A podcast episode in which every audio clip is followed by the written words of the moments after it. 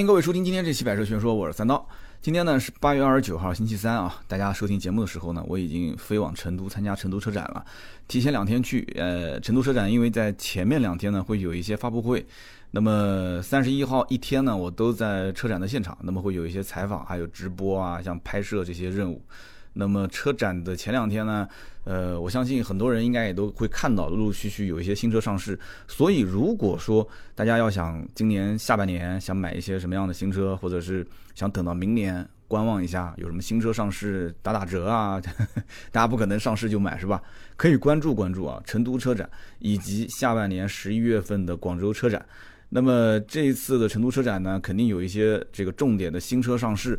我稍微研究研究啊，那么我看是分一期说还是两期说。那么周六呢这一期视频录制的话，我肯定是在成都录了啊，在成都录的话，嗯，不一定是说成都车展，因为我录制当天成都车展还没开始。那么我希望是看完成都车展，然后呢跟身边的一些好朋友啊，这个同行聊完之后，沟通完之后，啊，我们再好好的说一说。那么就暂且不展开了，好吧？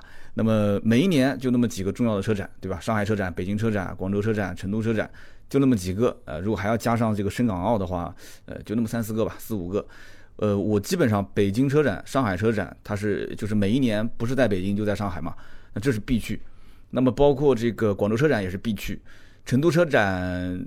呃，成都车展不算是必去了，因为成都车展好像每一年啊，就是它的重视程度都在逐渐逐渐的加大。而且我在想，就是因为新车它的更新换代的速度非常快，所以就光是一年一头一尾，一个北京车展、上海车展，一个尾部的十一月份的广州车展，已经不能满足车企的这个新车发布的速度，所以因此就带起了这个成都车展。但是我感觉啊，现在新车保有量是基本上呈现一个横盘。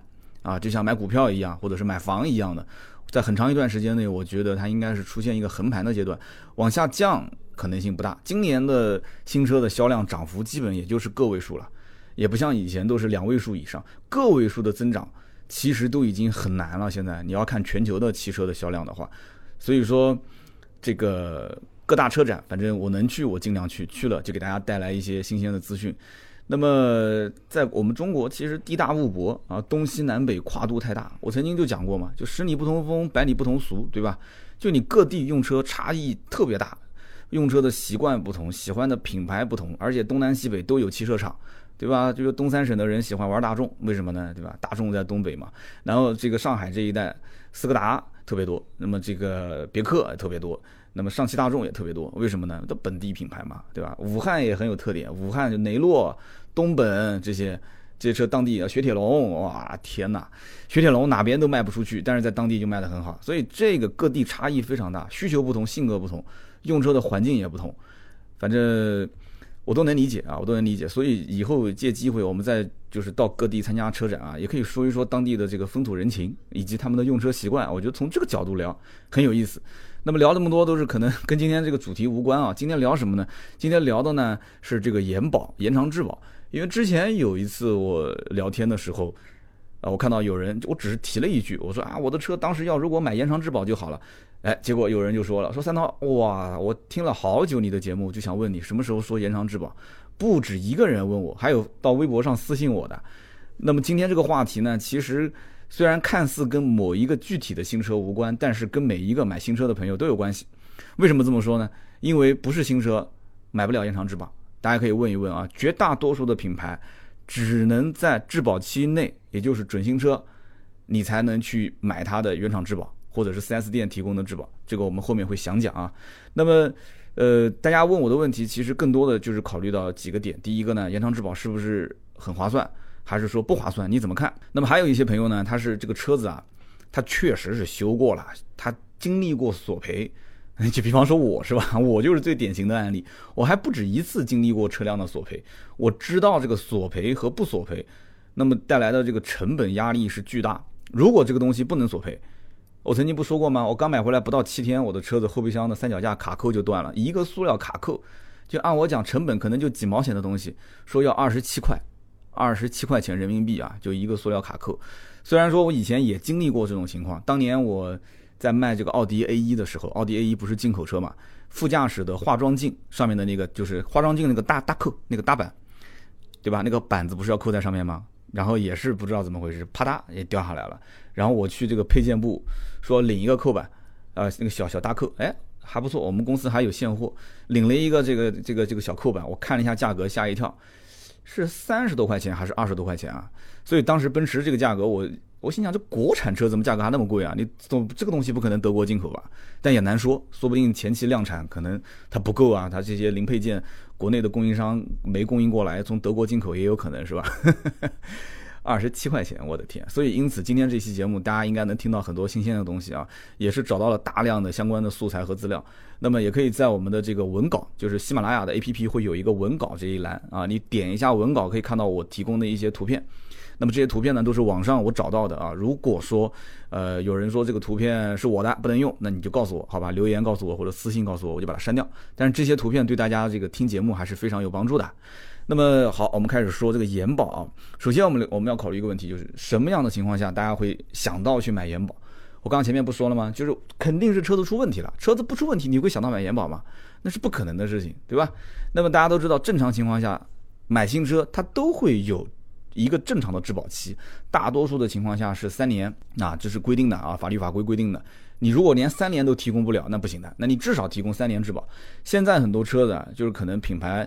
刚上市新的，对吧？不是特别的名声特别大的这种，那么名气太小，那怎么办呢？他会提供一些五年啊，或者说是这个六年、七年、八年，甚至终身。那么终身这个就要问清楚了，是终身整车质保，还是终身就是三年之后是核心部件？这个一定要看清楚啊，这个很关键。就像就像这个我们的手机这个卡一样的啊，手机卡它会说我是无限流量，无限流量，但真正你用到。有的是十个 G 左右，对吧？它再往后，它就不是四 G 了，对啊，它这个是文字游戏啊，是无限流量。但所有的人认为，就是你无线肯定都是四 G 无线，但是四 G 到后面用了十个 G 以后还是多少，它就开始变成三 G。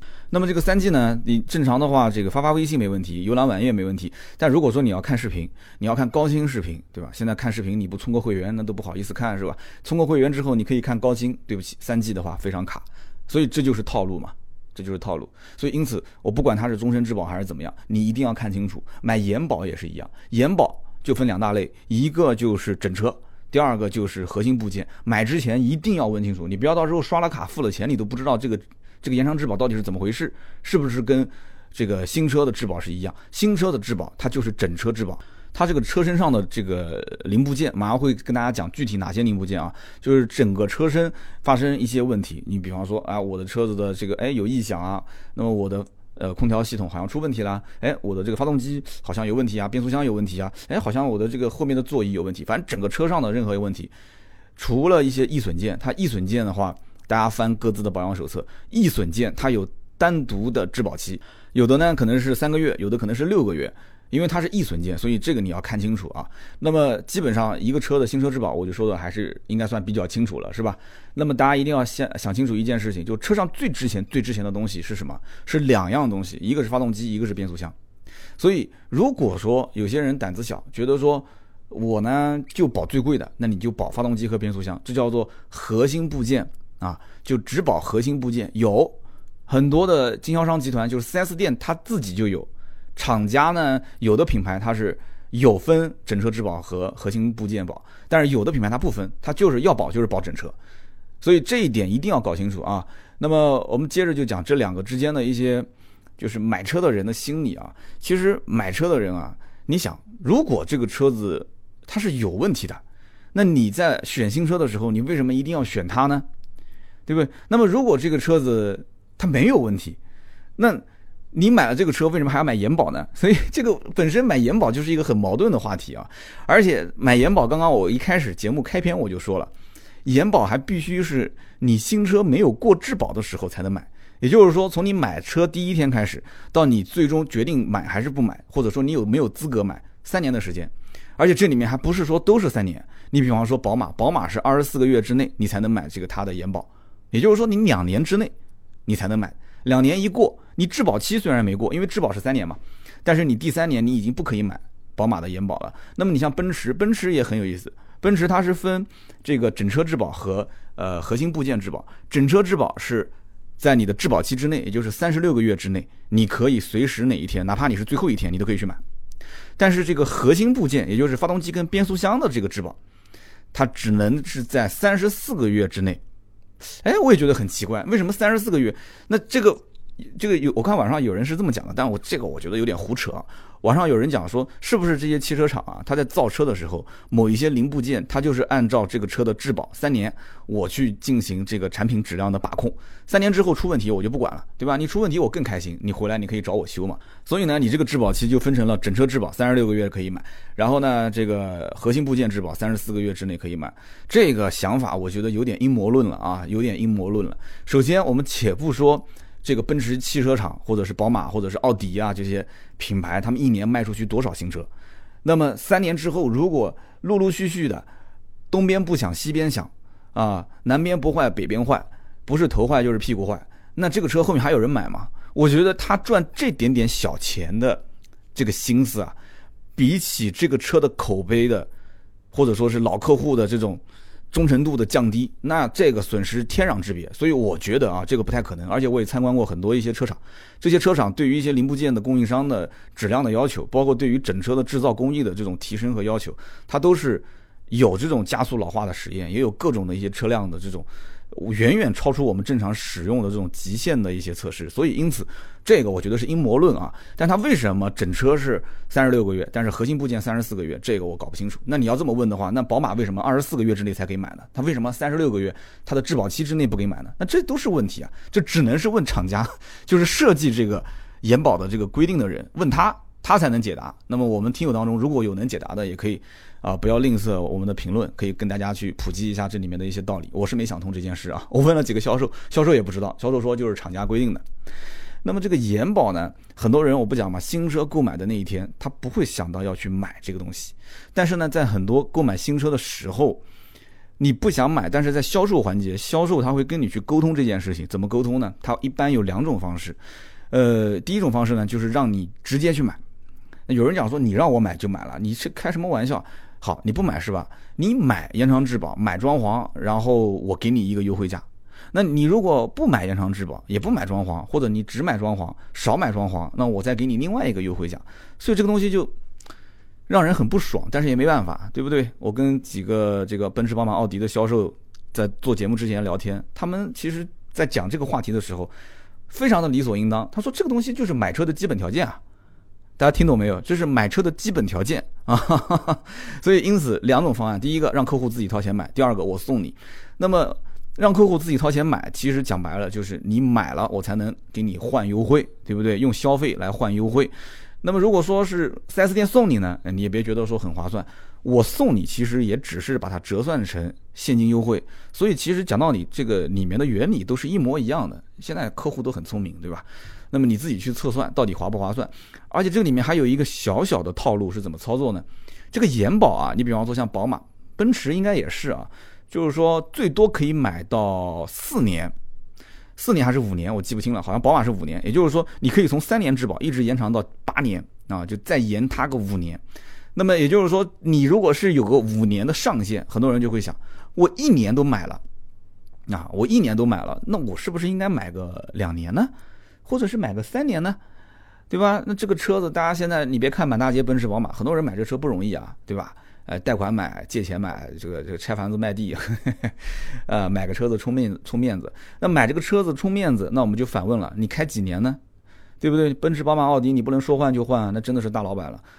那么在这个情况下，有些人说，那我怎么着也得开个五六年吧？好，你如果开个五六年，那你是买？这个延长两年，就是从三年延长到五年，还是延长到六年，还是七年，还是八年？而且有人讲说，那我是不是越买买的年限越长越便宜？就你要如果按每一年去算，那确实是越长越便宜。因为你比方说再买它五年的延长质保，你除以五的话，那你每一年的价格肯定是比一年一买要便宜嘛，对不对？那有人讲说，那我就先买个一年试一试，对吧？一年之后我不行再买。记住了，大家一定要记住，提醒各位啊。不管是送你的还是你自己买的，品牌的官方的延保，一辆新车一个车架号只能买一次，啊，记住了，只能买一次，我一定要强调这一点。所以如果有的时候销售他送你延保，他说，哎，哥们儿，你你你买我的车价格，然后两个人谈的真的非常热火的时候，他说，那这样子吧，不行，我送你延保，我送你一年。你说行行行行行，你也没太当一回事。对吧？因为送别人的东西，很多人都不当一回事啊。行行行，那就送送送送吧，你把字一签完，好，等到你三年期的这个质保，四年期质保，因为你等到那一年延保也结束了，你的车子发现有一些问题，你想再去续的时候，对不起，对吧？你到第四年就不给续了，你到了第三年想续，他说，哎，对不起，你之前买车的时候送了你一年，那你现在已经不能再买了。所以这个很关键啊，这个非常关键。我估计绝大多数的自媒体应该都没跟你说过这个事情，就是 4S 店的销售，我估计很少也会跟你提这个事情。延保只能买一次，再强调一遍，不管是 4S 店送你的还是你自己买的。但是我说的这个延保啊，是官方的，啊，这是官方的。如果是 4S 店自己卖的这个延保，4S 店的延保，我说实话啊，真的是管得很松，管得很松。虽然有的 4S 店，我在跟他们这个领导沟通的时候，他们跟我讲。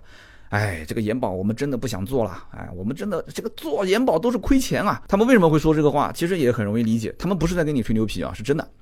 就是说，你单从延保这件事情上来讲，你如果去折算延保的，就是如果他出了质保之后，不是要进行索赔吗？因为我延保嘛，不是进行索赔，你必须给我索赔啊。我坏了，我当年买你的这个延保，那么你算他索赔的这个钱，再折算他之前收回来的那些钱，确实不太划算。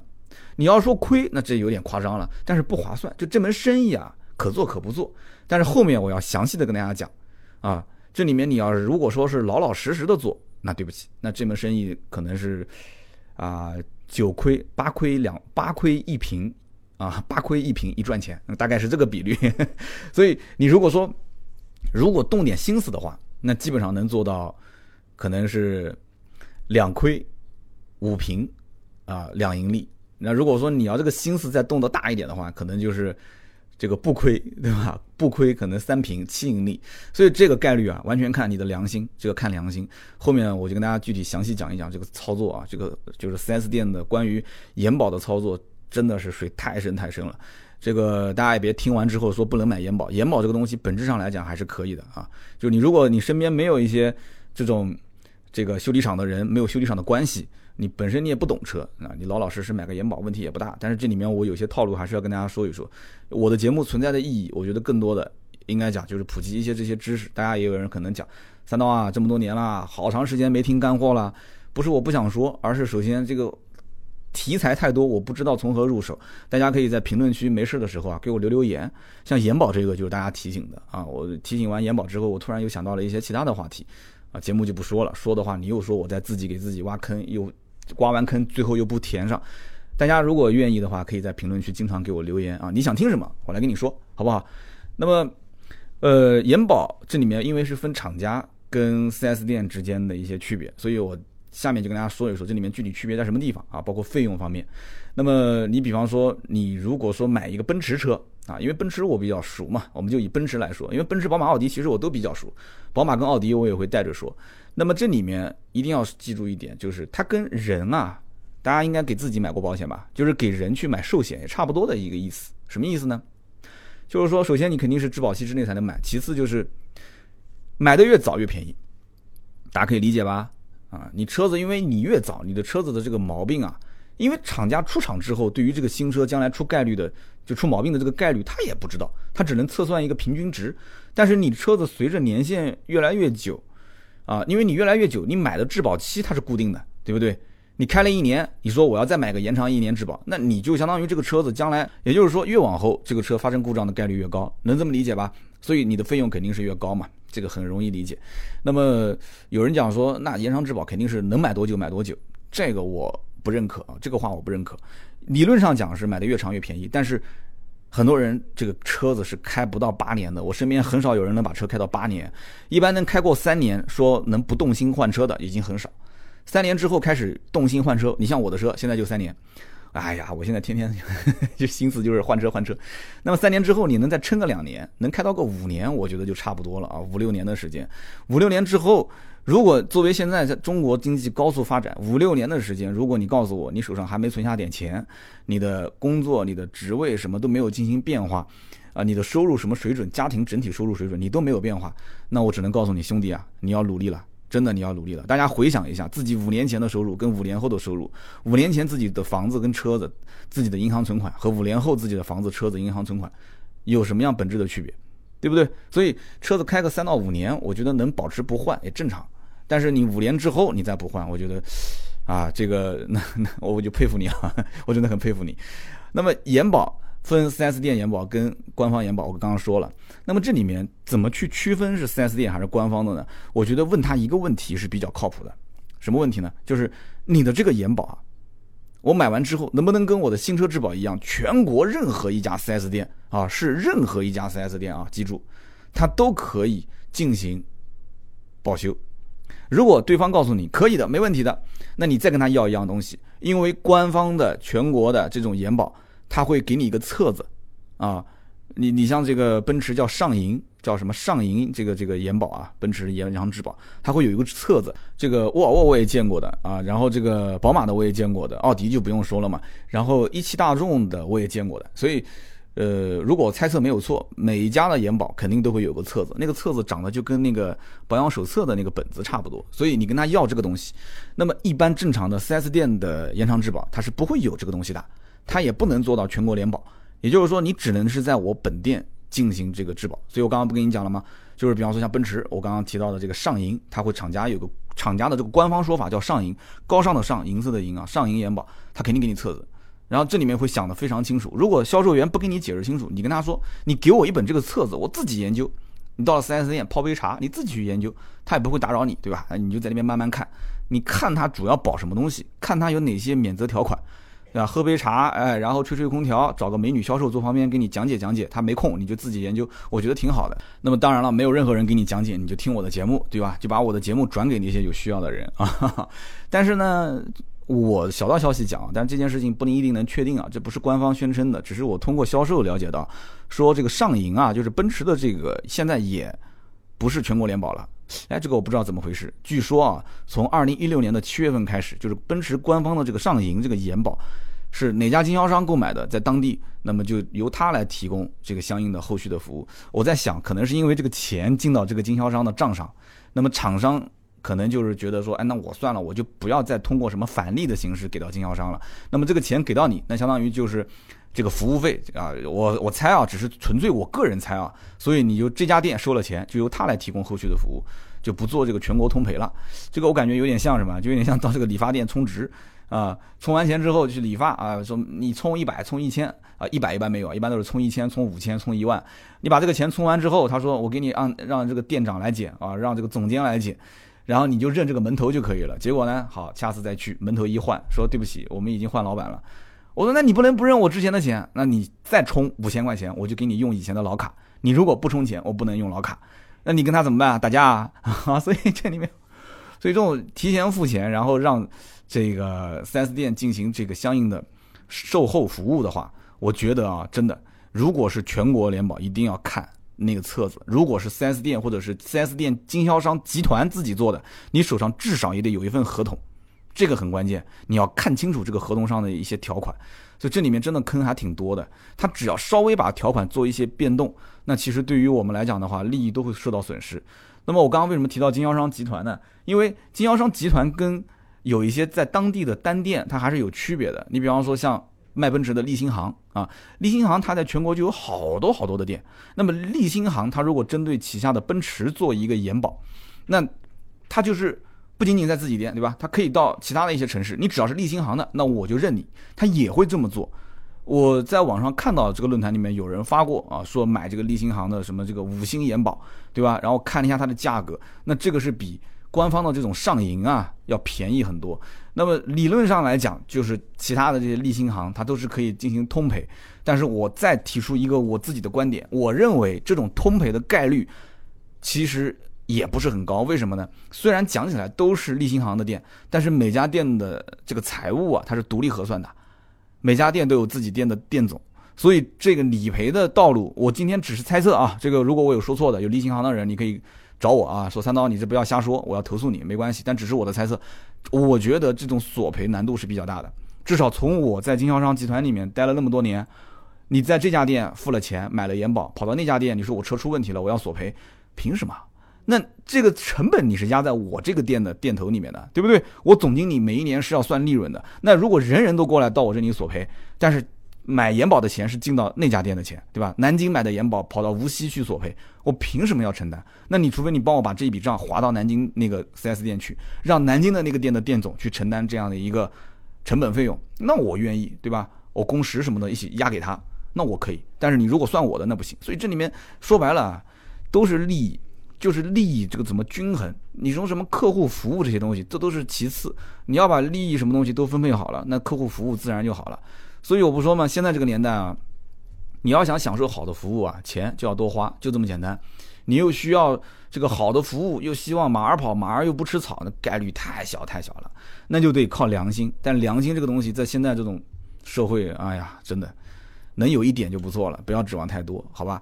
那么因此买延保，如果说不是厂家的延保，那怎么办呢？那么 4S 店延保，我建议是多比较几家，多比较几家，能买到这种大的经销商集团的。哎，那我们可以首选。你比方说当地一个品牌四五家店，十十来家店，哎，那你每家都问问啊，对吧？每家延保的政策，我告诉你，很有可能都不一样。你不要指望说每家店的价格是统一的，官方的这种延保的价格是统一的，但是这种 4S 店它的价格绝对不统一，绝对不统一。我跟你说，而且经销商集团的这种延保，有的时候比一些单店的经销商，他的这种单店做的要有的时候啊，就是各方面要稍微的。保障可能看起来全一些，但是单店的这个质保，有的时候他为了去让客户不要流失，因为他只有一家店，他搞不过那些经销商集团怎么办？他会多提供一些附赠的项目，比方说同样卖八千块钱卖延保，这个经销商集团八千块钱可能就是延保本身，但是呢，这个单店他卖延保，他说我卖你八千块钱，但是我再送你免费的保养，送你两次免费保养，我再送你做漆，我再送你这个送你那个。啊，所以这种小店有小店的优势，它就是用价格来吸引你。经销商集团呢，就告诉你，我将来整个集团通赔，啊，几乎就接近于厂家的这种延长质保了。所以这个怎么去判断，怎么好，大家自己去核算。反正 4S 店它也没有保险的精算师，我不相信说 4S 店为了搞个延保，说还去请一个保险的精算师过来，那太夸张了。保险精算师的成本多高？所以一般情况下，就是经销商是参照啊，参照厂家的。整车延保的价格先看一遍，它也是一个学习的过程，然后再去问售后总监，说啊，我们这个车奔驰 C、奔驰 E、奔驰 S，它这个车子啊，核心部件发动机跟变速箱返修的概率有多少？然后由这个来制定，说我们的核心部件的质保是多少？所以基本上绝大多数的 4S 店或者经销商集团，它给出的这种延保只保核心部件，啊，一般经销商集团它不会去保这个整车，很少。那要是保整车，那就太贵太贵了，所以他只做发动机和变速箱。所以延保本身啊，经销商不一定挣钱，但是赚钱的事情是在后面，它是一整套的连锁反应，包括将来的二手车的置换，包括售后的保养呀，你要锁死在 4S 店，不可以出去保养，包括这里面保养当中的推销的项目啊，这里面很多套路了，销售员会跟你讲。啊，这个服务顾问说，对不起，你这个如果不保养的话，这个项目你不做，那很有可能是影响你的延保。啊，这个项目不做会影响延保，这个项目不做也会影响延保，这个不做，这个不做，这个不做，这个都不做，那你就延保就没有了。哎呀，这种我跟你讲，你就你就问他，是你嘴大还是保养手册嘴巴大？是听你的还是听保养手册的？对不对？你就一句话怼他一下，应该问题不大啊。这种销售售后服务顾问有的，你你跟他讲，就按照保养手册上来。A 保就 A 保，B 保就 B 保，好吧？所以呢，就提醒大家一下。所以无论是 4S 店还是官方的延保，大家一定要记住。首先，你质保期之内买，对吧？但是你不是说拿着钱，哎，我要买延保，那服务顾问说好，客官你这边请，到财务刷个卡就结束，没这么简单。延保这个东西啊，你想买，还有一件事情要做，就是你要检查这个车辆，不是你检查啊，是 4S 店检查。4S 店检查就无非就是走个过程嘛，就是把这个车子正常的就像体检一样。但是我了解到的情况是什么？就是 4S 店对于这种延保买卖的过程中的车辆检查不是很严格啊，因为我也加入了一些车友会，跟他们也沟通了一下，不是很严格，就是宽松到什么程度啊？宽松到甚至于你车子都不用开过去，你都不用开过去，你你什么东西都不用管，你就直接跟他讲，你打个电话到 4S 店，你跟他说我要买延保，你不信大家可以试一试，你说我要买延保，他说哦先生你好，那我给你发一些相关资料，对吧？你看一下。啊，你说我不需要看了，我我我就买你们店的延保，你告我多少钱？你把账转给他，然后他把合同发快递给你，你签个字再发回去，他那边盖好章发给你，这件事情就结束了，就是宽松到这种程度。那为什么这么宽松呢？有人讲说，哇，这车子都不检查，那万一将来出问题怎么办？首先，你想，4S 店肯定判断啊，延保保什么东西啊？4S 店延保保最核心的发动机跟变速箱。你首先你你会开自己的车出去没事就蹭啊刮的吗？啊？就像那野猪一样的在那个石头上蹭啊刮，你不可能的操作这个事情，对吧？其次，你就算是蹭啊刮，你能蹭跟刮那么准吗？我讲个不好听的话，有很多人我让你指一下变速箱在什么地方，什么是变速箱，你都指不出来，对不对？你你都指不出变速箱在什么位置，在什么地方？我让你去蹭变速箱、刮变速箱，让你去去动这里面的心思，你能动得了吗？你动不了。而且就算你把变速箱跟发动机搞坏了，你人为的还是他自己开坏的，你觉得 4S 店看不出来吗？4S 店看出来了，能不能给你修那是两说。所以不管怎么讲，这个车子啊，其实检查也就是走个过场，就是基本上到后期出问题就出问题，不出问题就不出问题。那么购买方式。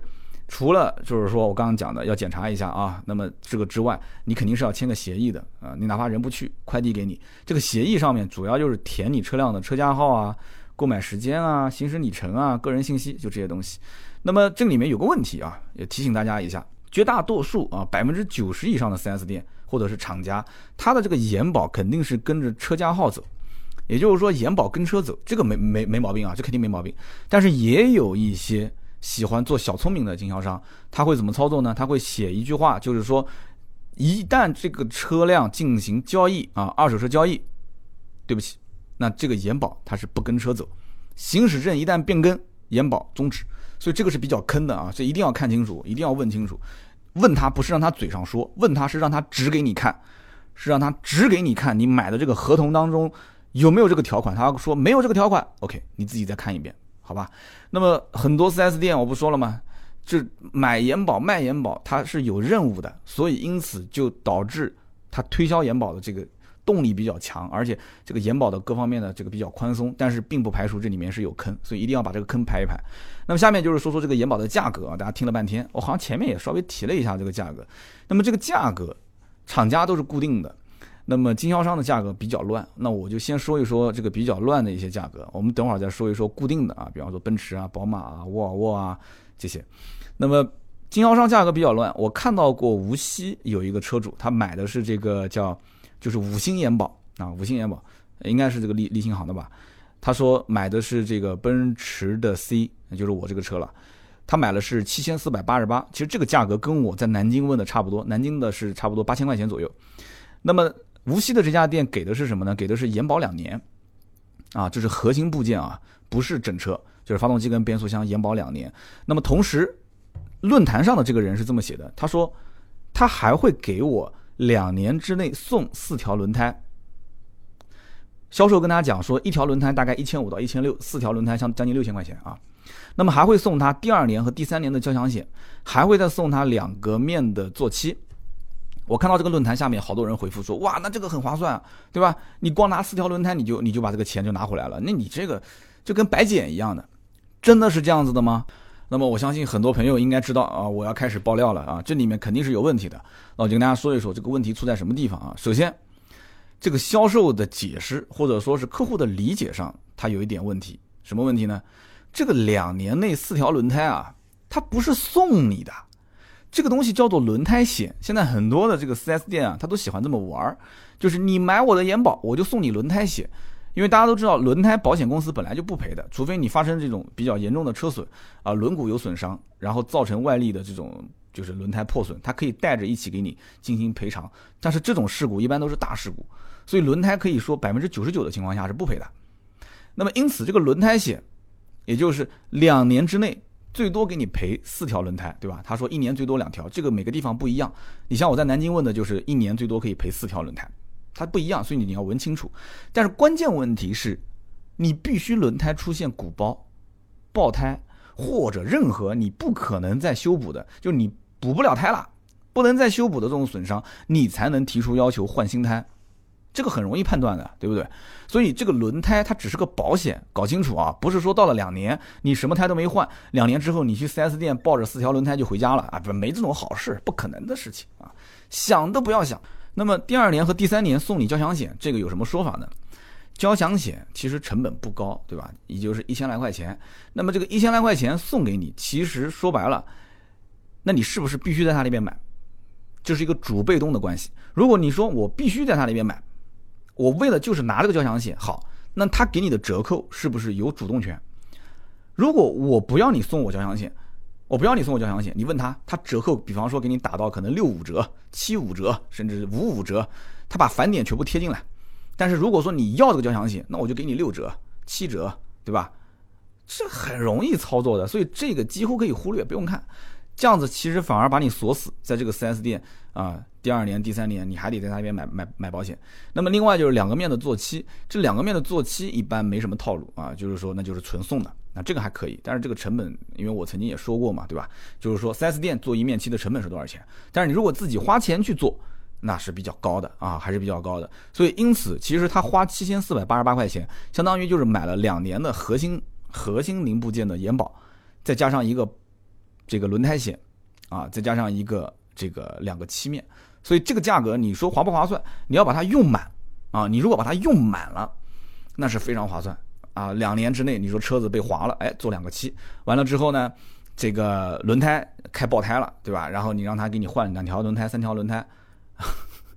啊，那这个就不能算了。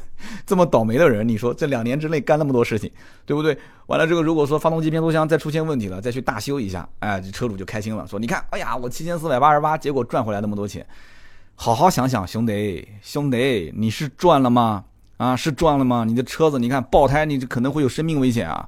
鬼门关都走一回回来了，对不对？完了之后，两个漆面，你还被人划了，还很开心啊！你看送了我两个漆面，帮我重新做漆。两个漆面重新做漆，我且不说这种免费的漆会不会用，跟就是你付费的是一样，这个我不好说啊。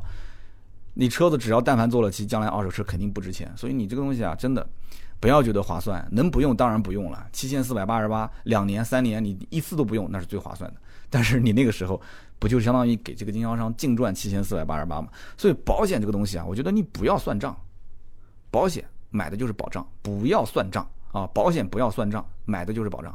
所以呢，我后来又了解了一下，就是因为这个价格比较乱嘛，我又看了一下全国各地的经销商，在武汉啊，奔驰 C 同样也是一年质保、一年延保啊，它是怎么卖的呢？它卖你八千五。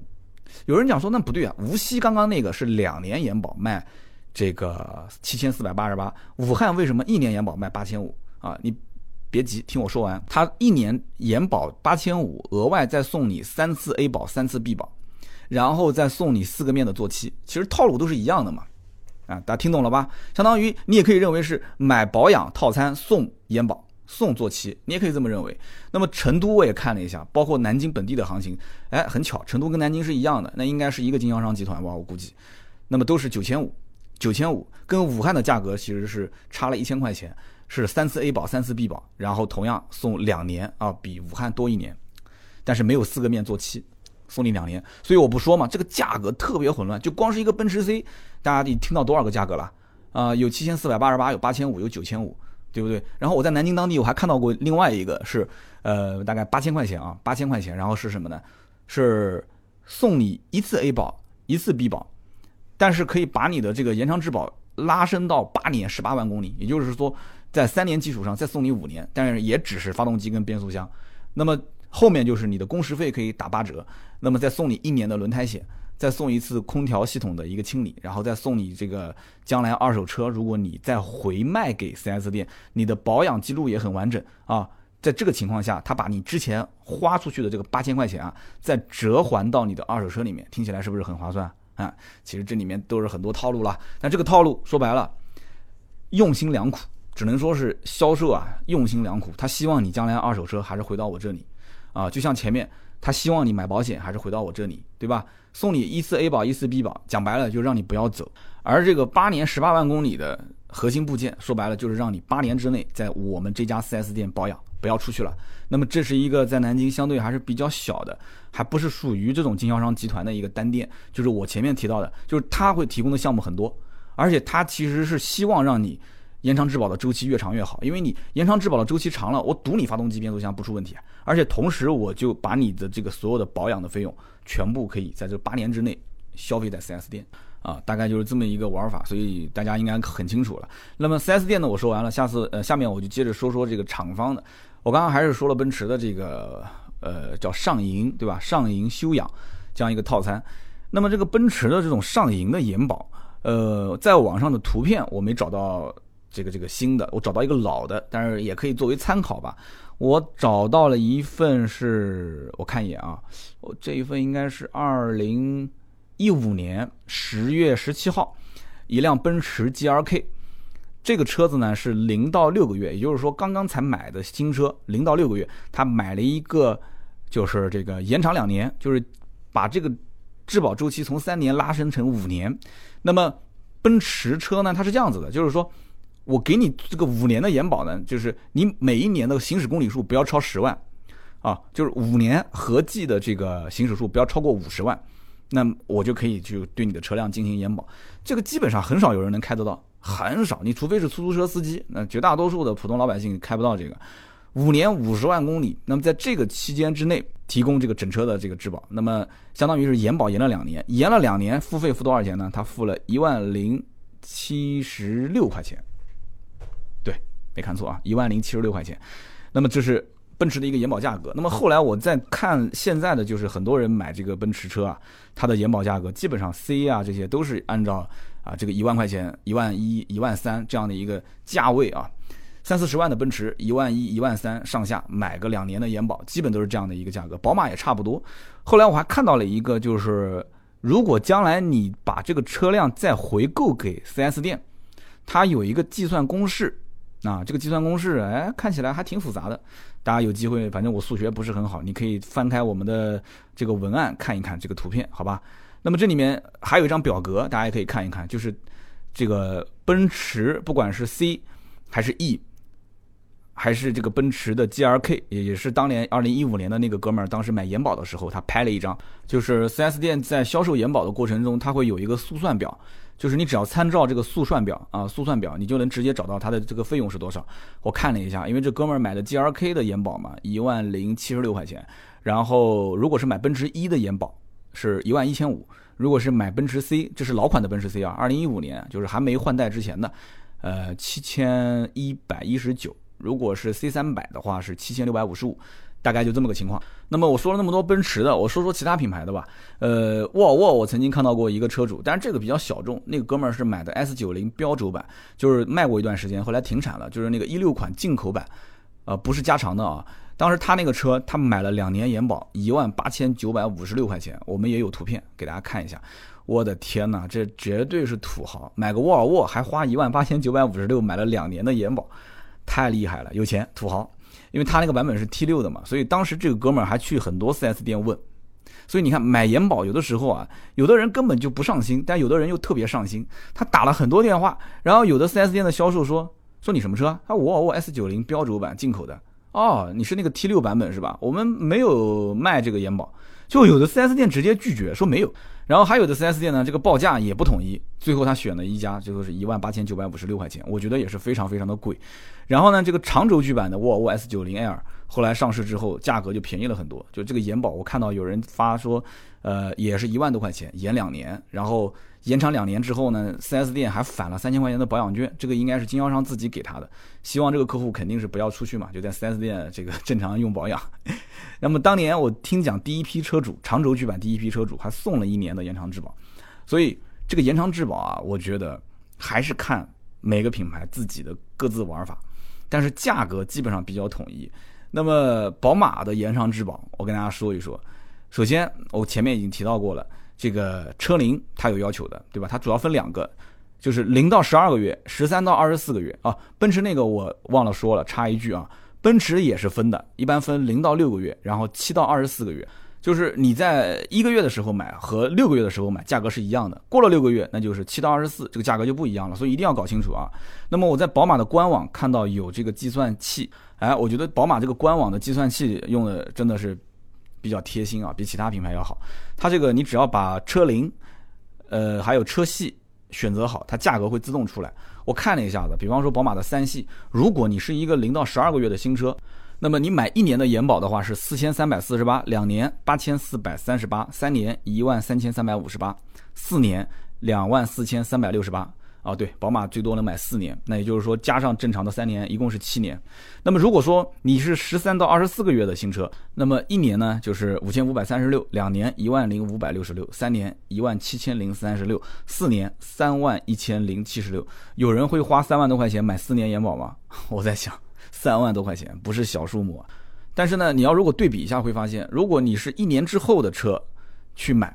和之前一年之内的准新车买，价格上浮还是比较明显的啊，呃，基本上一年要差到一千两百块，两年差两千一，三年差三千七，四年差到六千七百块钱，差别还是比较大的。所以因此呢，你越往后，可能有的人一看价格，就像买房一样涨价了嘛，对吧？心里面有点不平衡，会不会因为这个有些人就不买了呢？然后后来我又看了一下其他的一些车辆，呃，它的这个延长质保。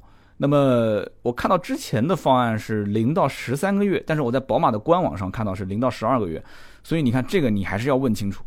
所以你是零到十二个月还是零到十三个月，你不要给经销商说打一张 A4 纸就给忽悠了，你一定要登录相应的网站，网站上你以官网为准，他有可能打印一张 A4 纸，他打错了，这个东西不好说啊。所以我在网上看了一下，网上基本上延长质保一年啊，呃，整车质保的价格都比较贵。那么核心部件的价格相对比较便宜。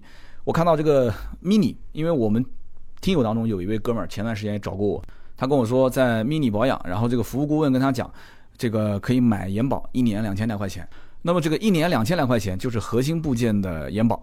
正常的话，如果整车的延保的话，应该是五千九百多块钱，就接近六千块钱。所以大家看，整车延保跟核心部件延保的差别是非常大的。那么我看了一下这个其他的啊，包括像五系。五系如果只保核心部件的话，一年是三千一；如果保整车是八千七。那么七系如果保一年的话，核心部件是四千一；那么如果是保整车的话，是一万一千九百六。哇，这个差别还是比较大的。这还是三点零排量以下，如果是三点零排量以上，呃，不含三点零啊，就是大于三点零排量以上的话，是一年的话七千两百四十五。呃，这个核心部件，如果是整车的话，两万零九百三，我这个价格真的是贵翻掉了啊！所以因此你要知道，这个延保啊，厂家肯定是在之前给你算好的，而且厂家做整车的这个延保，我相信这个费用很多人是接受不了的，价格还是比较贵的。那么厂家也有核心部件保，那么 4S 店也有做核心部件的这个延保，所以一般 4S 店会在这一块儿去抢厂家的这个市场。就是如果厂家有核心部件，那我就做个价格比你比你低的。因为这个毕竟很少能出问题，而且我可以把客户锁在我们 4S 店进行保养，所以呢，讲了半天这个什么核心部件啊，什么整车，还是跟大家稍微解释一下，很多人可能听不太懂。其实你懂不懂都没有关系啊，你就让经销商给你一个这个清单，就是说你如果是保我的发动机和变速箱。你不能光是嘴上说，你还要告诉我，就是你发动机（括号含哪些东西）？因为发动机里面有很多东西，什么曲轴，对吧？主轴承、连杆、连杆轴承、活塞、活塞环、活塞销、气缸盖、凸轮轴、气门、气缸体，对吧？油底壳、涡轮增压器、飞轮，太多了一堆东西。这里面每一样东西出问题，你是你是不管，你只要是发动机里面任何，还是说就你写的这些东西，我告诉你，你不问不要紧，你一问他会告诉你。它是有非常明细的东西的，但是一般正常情况下是跟厂家的那个来，厂家会说啊，我只承保发动机和变速箱，他会有一个条款，他就把它复制粘贴过来，那我也只保这么多东西，对吧？那么变速箱也是一样的，你要问他问清楚。有些人认为说，那你承保变速箱，那就变速箱坏了给我换新的呗？做梦！变速箱坏了换新的，那是只补部分啊，就是早年部分的一些这个汽车厂为了平名分。刚买的新车，对吧？闹出那么大的事情，DSG 双离合那个那个事情嘛，大家都知道。那我就给你直接只换不修，那只是凭名分。那绝大多数的情况下，变速箱还是以修为主。所以说，变速箱里面的涉及到的这些东西，你也让他一定要写清楚啊，对不对？包括变速箱里面的一些电气系统，包括变速箱这个箱体内的一些动力传动的元件、离合器以及制动器，包括里面的箱体、齿轮、轴承类的一些东西，一定要写清楚啊。还有包括前后桥这里面。对吧？主减速器啊、差速器啊、分动器啊、传动轴啊、半轴啊，因为你除了发动机跟变速箱，一般正常的话，前后桥肯定也会带着保，所以你要看清楚里面的条款。他如果没写，那就没有；他如果写了，那这就是核心零部件。所以你不要光说啊，核心零部件就是发动机、变速箱，买完付了钱就走了，结果你一索赔，这个不赔那个不赔，你就头疼了。那么什么叫整车？整车其实说白了，那基本可以理解成，就除了那些。啊，易损件，其他都保。那这个我不说了嘛，价格特别贵。那整个车上，你除了我刚刚说的发动机、变速箱，还有什么呢？还有包括转向系统啊，对吧？悬挂系统啊，制动啊，还有包括像燃油系统啊、冷却系统啊、电子电脑设备啊、空调啊等等等等一系列的配置，出了问题你找他。那我买你整车，你没什么话好讲。所以 4S 店一般不太敢做整车，做整车卖的价格，我估计比厂家卖的还贵。所以说这个延长质保的价格，大家应该还是比较清楚了，对吧？二三十万的车买一个两年的延保，基本上也就在一万来块钱。其实你可以用这样的一个价格去类推，类推一些相对便宜一点的车。我见过这个 Polo 的延长质保三年卖三千块钱，也见过福克斯的延长质保一年也卖到将近一千块钱。所以说这个延保到底怎么样？每个人心里面有杆秤啊，我就不表达我的观点了。反正一句话啊，延保这个东西，大家还是根据自己的经济实力来，根据自己的车辆的情况来。那么理论上讲，确实是越早买越便宜。那么有句话这么说的嘛，早知道这个车有问题，干嘛还要买呢？啊，这个我说的是买车啊。那么还有一句话是这么说的嘛，早知道这个车有问题，又干嘛要买呢？啊，这句话我说的是买延保啊，大家自己去理解我说的对不对？那么这个延保，我刚刚前面一直在提到，我说 4S 店啊，它不一定靠这个延保挣钱，那它不靠延保挣钱，怎么挣钱呢？对不对？这个很关键。好，我就跟你说几件事情，前面其实都提到了。首先，第一，4S 店在保养的过程中，你只要买了延保，你肯定是不可能出去了，对吧？你在他那边保养，保养过程中他会跟你讲，对不起，这个东西你你必须得做，要不然你这个延保啊，你你涉及到你这个将来出问题，我们就。我们就不给你保了啊，就是吓唬你的。我刚刚前面已经教你解决方法了，你跟他说，我只按照保养手册来，对吧？你如果敢说我按保养手册来进行保养，你还能不算我延保，那我肯定投诉你。这一般他就不会有话跟你讲了，就是销售一般可能会跟你就是稍微就带一点小威胁的意思吧。哎，这个不做不行啊啊，这个发动机深层养护一定要做啊，这个线路养护一定要做，要不车自燃怎么办啊？这个要做那个要做，跟他这么沟通。那么第二个就是。因为你将来有可能有一定的概率，你的二手车会置换给 4S 店，这是不是可以挣钱啊？那么第三个，我刚刚前面也提到了，它不是会附带有的时候赠送你一些什么交强险嘛？那么将来保险是不是能挣钱啊？那么第四个，那么延保这个东西啊，其实说白了，它是赌概率的。那么这个概率还有一件事情就是，一旦要是赌输了，真的来人进行一个这个索赔，对不起，你要知道啊，这个里面裁判员是他。运动员也是他，就是这里面涉及到很多的一些零部件，它是相互关联的。也就是说，真的出问题了，是你人为的，还是说它真的是质量问题？这是两说，这且两说。那么另外，就算是质量问题，在不在我延保的范围内，这个由谁来做判断？还是经销商 4S 店做判断？所以因此这个东西啊，其实索赔的难度有。但我不敢说很大，但是一定是有的，是存在一些阻力的。所以，因此，真的遇到大件索赔的时候，这里面可能还是需要有专业的人在现场啊。然后呢，你们双方一起去去看他这个拆解啊，包括判断故障的过程，千万千万不要钥匙一丢，然后完了之后啊，查出问题了啊，什么问题啊？啊，对不起，这个问题不在我们的延保范围内，傻眼。那那那不在延保范围内是什么问题呢？他随便跟你说啊，这个是什么什么问题，然后告诉你这个零部件出问题，说的。但是这些部分是延保范围内的，我给你赔偿。那么小额的给你免掉了，大额的自己掏钱走，会出现这种状况。所以延保这种东西啊，一定要想清楚啊，一定要想清楚。买是绝对可以买的，没有问题的。但是买完之后怎么去维护自己的权益，这一点我觉得比买延保更重要。嗯。一定要记住啊，兄弟们。那么下面一个是什么呢？就是关于延保这个 4S 店，它有的时候确实发现这个延保太多了啊，就我完全就是亏本，怎么办？他会有一些操作手法降低自己的成本，就我前面提到的啊，就是说从其他的新车上走你所要索赔的这个配件，为什么呢？因为你的车子已经过保了，厂家已经索赔不了了，对不对？甚至有些品牌还有善意索赔，就是刚刚出保几个月，那么。你的车辆呢是一直在 4S 店保养的啊，公里数什么都不是特别的多。那么这种呢，这个经销商可能发邮件，希望走善意索赔，让经让让厂家来索赔，就是给你免费换。那么如果说成功了呢，当然好；如果不成功的话，那对不起，这个这个费用就需要自己承担。所以因此，经销商会通过从新车的方方法把这个配件走掉，就是新车都是有质保的，对不对？那有人讲说，4S 店哪来那么多新车？4S 店新车。对吧？试驾车、售后替换车，那不都是新车吗？每一年都要淘汰好几十辆。好，我们接下来说一说，呃，我觉得啊，就是关于这种延长质保的销售的方法。这一段呢，可能是讲给销售听的，但是呢，我觉得老百姓听听也有好处。卖延保最好的方法是什么？就是去举例子。那么谁来举例子呢？销售去举例子，其实已经晚了。为什么呢？销售跟客户之间总是有一种这种推销东西的这种对立面的感觉。让谁来讲？让其他的车主用亲身经历的故事来讲。所以你去搞定几个什么论坛的版主啊？或者当地有一定的影响力的车友会的会长，让他们在那些什么微信群、QQ 群里面去聊，就聊这个事情。哇塞，效果不要太好，真的。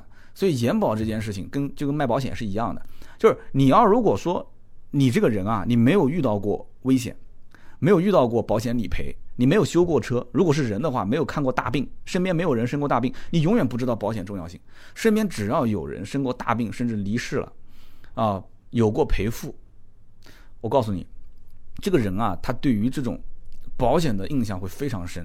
他总有一天他会想说，这个事情如果发生在我身上会怎么办？无论是车子大修还是人生病，其实都一个道理。所以一旦一个老司机告诉你说这个毛病啊，这个车这个毛病啊，我告诉你是通病，这是通病，早晚都要遇到的。我告诉你，这是大招，这是一招制敌，让你立马就想到说，我是不是要买个延保？我曾经看到过这个奔驰论坛里面，对吧？就有哥们儿就分享说，我的奔驰车，哎呀，这个维修啊，真的，我空调出问题了，啊，一边出冷风，一边出热风，然后这个空调不知道是什么问题，我当时就在笑啊。但因为他那个是奔驰 C 啊，我当时看到过这个奔驰 E 也出过这个问题，就天气一热，那个空调就出不了冷风。你天气一热出不了冷风，那还叫空调吗？后来我一了解，我去，它那个空调系统，奔驰 E 上面的空调系统是法雷奥，是南京的一个生产商。法雷奥是法国的企业，在南京生产商，在南京生产。然后呢，这个维修费用当时我看到就是说还蛮贵的啊，可能要七八千块钱。然后当时我看那个论坛里面那哥们儿又查出避震器漏油，避震器漏油修三千多块钱。那我说这哥们儿其实跟我情况是一样的，因为我当年不也是吗？空调鼓机有问题。然后我也是避震器有一根也是漏油，那跟我情况是一样的。这哥们儿当时买了延长质保，而且他过了质保期三个月，前前后后相当于是赔了一万多块钱，就这个费用本来是自己掏的，所以他当时在论坛发帖啊，他说我自己觉得赚了。所以这件事情你想想看，论坛里面的兄弟们看到了是什么感觉？所以当时看这个故事啊，我就笑了。为什么我笑了呢？这就好比就像这个这个，我到梦幻王国，就前段时间去方特带我们家女儿玩，我女儿拿个金箍棒。一进门就要买啊，给他买一根金箍棒。买完之后在那边啊，一路上嘿哈哈嘿，就一路一路蹦一路跳，也挺活泼的啊。呃，我女儿其实长得也挺可爱，所以好多小孩跟着她一起玩，然后就跟她妈妈要。就一路上，你想她带动了多少金箍棒的销售啊？我老婆跟我讲说，已经五六个人问在什么地方买了啊，在什么地方买。那么这个东西就一样，如果我对吧，我索赔东西比这个人多多了，我索赔过那么多东西，我比他索赔的那项目多去了。那我如果把我的问题说成，如果论坛的版主给我五毛钱啊，他只要给我五毛钱，我我到论坛去发个帖，我说我是真实车主，对不对？我说我就是出了质保期之后，然后我去进行索赔的，啊，我索赔了鼓机啊，然后我索赔了换挡拨片盒啊，我也索赔了，然后像他这个，呃，避震器我也索赔了这个油封，对吧？那底下人会会振奋啊，甚至我每次索赔我还有照片，我拍给你看。我就说我过了质保期，你又不可能看我的发票，你也不会看我行驶证，呃，你论坛版主给我五毛钱，我给你做一个亲身经历的这种讲解，那绝对带来 N 多的销售啊！很多人就会想到，我是不是应该买个延保？哎呀，对不对？我是不是应该买个延保？再加上有一些论坛的版主呢，相对来讲，或者是，但这个里面我很多听友是版主啊，这不是黑版主啊，少数极少数，有一些呢群主或者是车友会的这个会长版主，他会说什么呢？他会提醒大家说，这个修车啊都是天价。你比方说奔驰论坛，奔驰论坛他告诉你，奔驰车维修费用，来，我来告诉你啊，这个更换涡轮两万块钱，压缩机一万五，转向机三万，ESP 总成两万，ESP 电脑板一万三，转向柱的防盗模块一万五，差速器三万，变速箱五万块钱起，发电机一万五，凸轮轴调节器一万五，启动机一万。你想一想，这个费用啊，这虽然是材料费加工时费，这些费用哪一个动辄都是五位数啊，对不对？然后宝马的版主也会说，宝马版主讲说啊，我来说说我们这个宝马车子的维修费用啊，发动机修理七万多块钱，气缸盖三万四千八，如果是活塞活塞环一万四啊，排气气管一万两千六，凸轮轴五千一，油泵机油盘一万块钱，空调系统里面包括像什么压缩机九千三百八十八，散热器五千四百八十八，水泵三千六百九十七，还有包括像悬挂系统里面的控制臂三千，驱动轴九千，车辆轴承两千三，然后电气系统、底盘系统、转向系统这些多了，变速器我就不说了，一个变速箱六万，然后。你把这种东西，我我有张图啊，大家可以去看。我有张图，我放到我们的这个文稿里面，大家自己去去研究。这个东西是非常有震慑力的。只要是开这个车的车主，一看到这个会吓一跳。我的天啊，修个东西要花那么多钱。所以因此呢，提醒大家，这个东西呢也不要怕啊。就是说，如果身边有一些亲朋好友是做汽修比较精通的，有而且是做专修的，也可以找到他，也可以找到他。你比方说像我在南京，对吧？奥迪、宝马。奔驰，其他品牌我不敢讲，这三个品牌，那我太熟悉了，都有做专修的。那我的车，我不管买什么牌子，肯定没问题。但我也愿意帮大家，如果南京周边城市的有车子出问题的，你可以找我，没问题啊，我可以帮到你。哪怕你说去 4S 店修，我也可以帮到你，4S 店我都很熟。我最后插个题外话啊，因为节目也太长了，我都聊了一个小时了，插个题外话，就说说这个二手车的延保。我原来在奥迪做二手车总监的时候。我接触过一个叫做什么这个南恒延保，什么澳洲南恒质保，我曾经接触过，还是个外国人，一个中国人带了一个外国人过来，呃，名字我也记不住了。当时我就听他们介绍，讲了半天，叽里呱啦，叽里呱啦，叽里呱啦讲半天。当时我就在想，我这个二手车的延保靠谱不靠谱呢？我觉得首先它的价格不便宜啊，那么其次它的这个延保你怎么判断车辆有没有问题？因为最核心的就是发动机跟变速箱，很多车子都开了大几万公里，十来万公里了。二手车啊，你想想，你再给他去做个延保，那你这个延保的费用太高，别人不会买。便宜的话，你将来索赔，你这不是太亏了吗？而且你想，你是第三方的延保，汽车品牌厂家他毕竟还要赚一个客户的品牌忠诚度，4S 店呢，他要赚这个客户的粘连度，也就是说你要经常返厂啊，你因为经常来我才能挣你钱。你第三方的延保公司你怎么挣钱？你你除了跟赌博一样的去赌个概率以外，你没任何东西可以挣钱。对不对？那除非你指定修理厂，指定修理厂，那你跟修理厂怎么分成？你主动权还在别人身上。所以当时跟这个，当时二手车延保的公司的几个老大在一起聊天，我问了几个问题，他讲了半天，绕了半天，我也没听出这里面就让我满意的答案，没有。这南恒现在还在做啊，因为我看到在全国各地的经销商的这个就是二手车的市场里面都有经常会看到南恒质保的这个东西，但是我也不止一次听说过，就是二手车在用这个南恒质保就是索赔的过程中出现很多的阻力。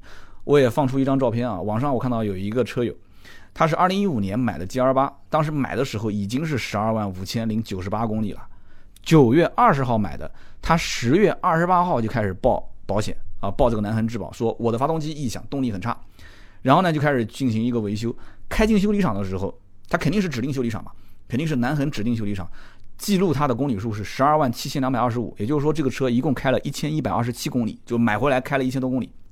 拆完之后，那么就发现这个车呢，凸轮轴长时间的磨损啊，非常严重。然后这个凸轮轴跟挺杆之间，它的这个缝隙过大，就会造成异响和动力不足。但是呢，南恒质保它的意思就是说，这是正常磨损。你一个十二万多公里的车，马上都十三万公里了，这种情况很正常，所以不在理赔范围之内。哎，所以这个不在理赔范围之内，你只要这个诊断书一下发，那客户肯定要拍桌子，肯定要跳啊，肯定要投诉啊。对不对？所以不就曝光到网上去了吗？这种情况我在身边也遇到过，所以你说不清楚，你你能说是这个南恒质保不讲理吗？他讲的东西你看有理有据，对吧？但你说这个客户是不是不讲理呢？那客户说白了，我不好去揣测别人的意思啊。客户两种心态，第一个，我买的时候我不知道，对吧？我是不知道的。那买完之后出问题了，我就是认你的这个质保的嘛。那你现在不赔给我，对吧？但是我看到最后他写了一句话，叫做通融赔付两千五，就是说对于这件事情我也表示遗憾。啊，我给你两千五百块钱，意思意思，对吧？他说参考合同第二页二点五的条例。那么这个通知呢是十一月四号下发的，报案子的时候是十月二十八号，也就等于是前后过了一周的时间，啊，效率还算不错。所以呢，因此二手车的延保，我只能告诉大家一句话：谁对谁错我不评判啊，我不评判。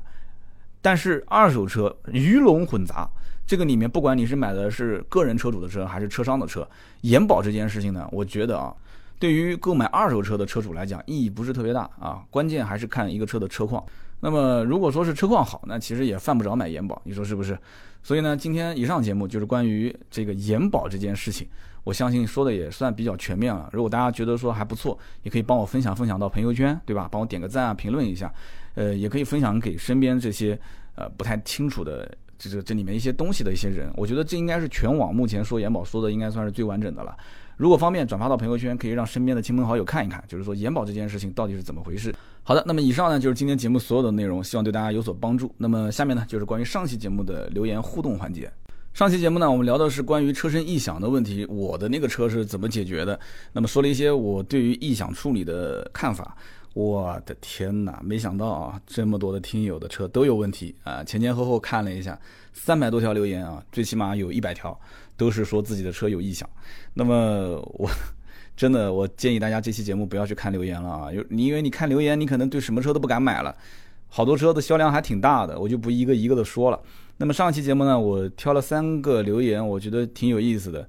那么点赞最多的一条留言叫做“一个做设计的”。他是这么说，他说：“那么三刀，你说不说车？我觉得不关键。那么我想，如果了解车，我肯定会自己去搜一些有用的东西，对吧？那么如果说我搜不到，那我花八块八去找你，你 调侃我收费是吧？他说我找你收费的这个提问也行。那如果说三刀你多说说这个身边经历的事情呢，我会很喜欢。那么我才刚进社会，我很想听听看前辈你的一些经验。你这个做销售多年。”你甚至从一个评论，你可以判断他的一些职业背景，啊，让我受益良多。那么，真正百车全说的听友，他不管什么样的节目，我觉得都爱听。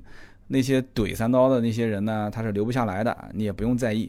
那是因为他们没有听到自己想听的东西，所以很愤恨罢了。三刀，你不仅做一个电台节目，你更是要匹配一群人，一群性格相投的人。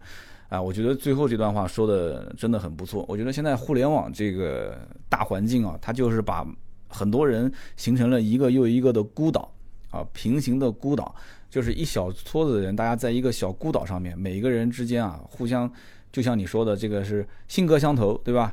那么同时，大家互相之间也有一些共同语言。最关键、最关键就是我们有一些暗号。我最近就在想，我们这种小群体啊，怎么把它发挥出一些作用？那么这个作用肯定是正能量的啊！我不希望说，因为人多了，我们把它聚起来，我们怎么割韭菜啊？我要从你们身上去挣钱。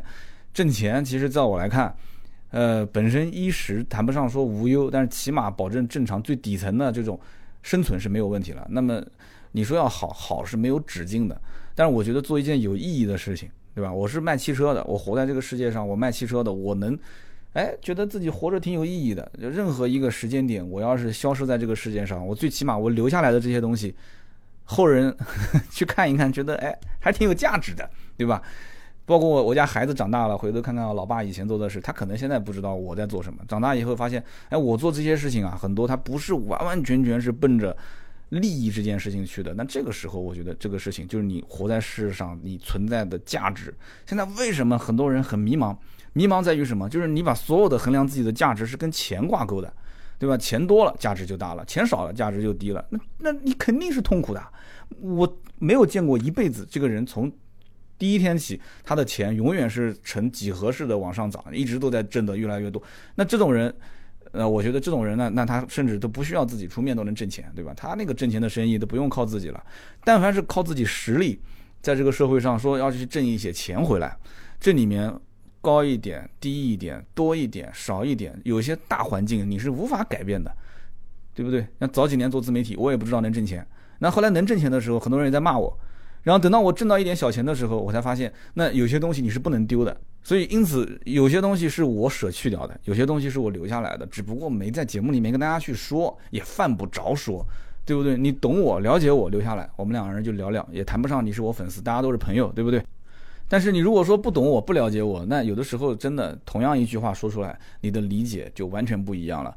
所以不说什么大话，我们把节目做做好，啊，做一些我觉得比较有意思的话题，保持这样的一个进度挺好。好，这是一个叫做一个做设计的，感谢你的留言。那么下面一位呢，叫做两点二十七，这个留言特别有意思。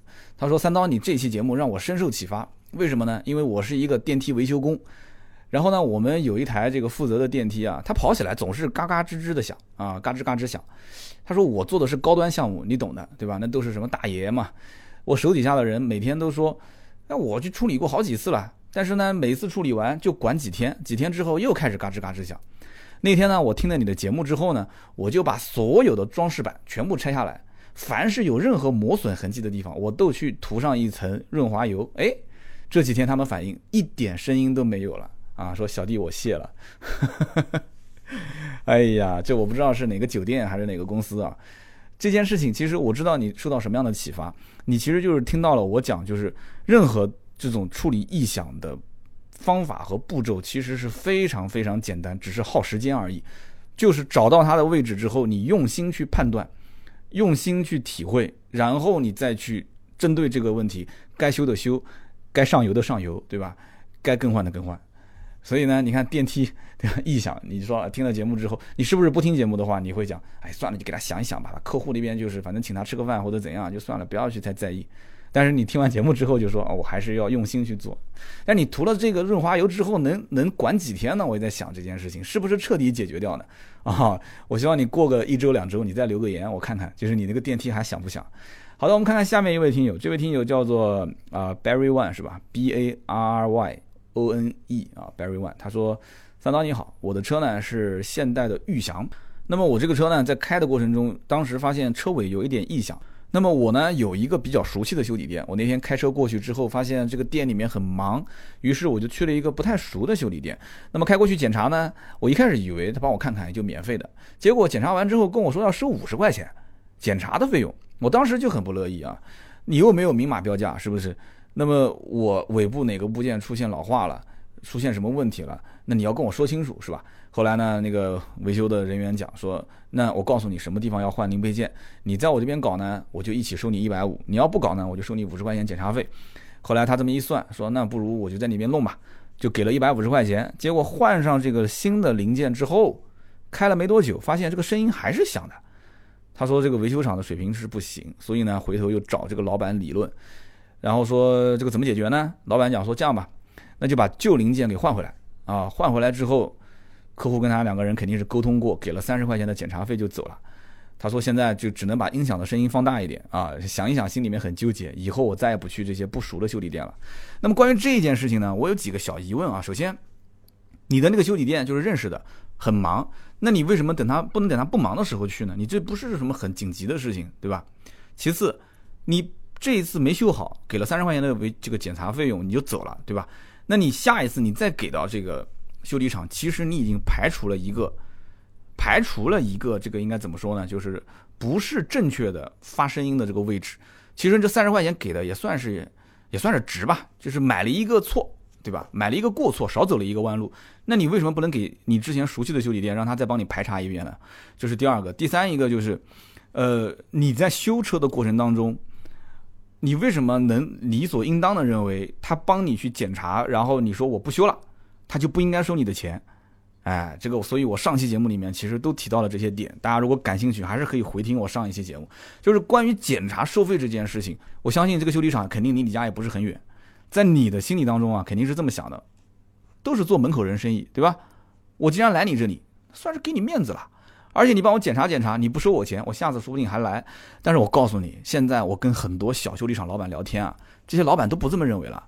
什么说什么人情社会，下次再来。如果说这些东西你在我这里经常维修、经常保养，混熟了，我少收你点钱没有问题。但是你指望说这次我检查不收钱，下一次你过来我少收点钱，能长期做你的生意？不可能，不可能。因为这些修理厂老板太清楚了，这里面很多就是稍微其他家价格低一点，稍微可能哪边开个离。我这个修理厂离你家更近的地方，你可能就不来我这里了。我们俩之间没有这种真情实意的这种感情存在，没有的。所以很多修理厂老板现在也就是说，我也不坑你，我也不黑你，对吧？我收你这个钱，我觉得我理所应当。只不过以前很多修理厂为了去做生意，他理所应当的钱也不收。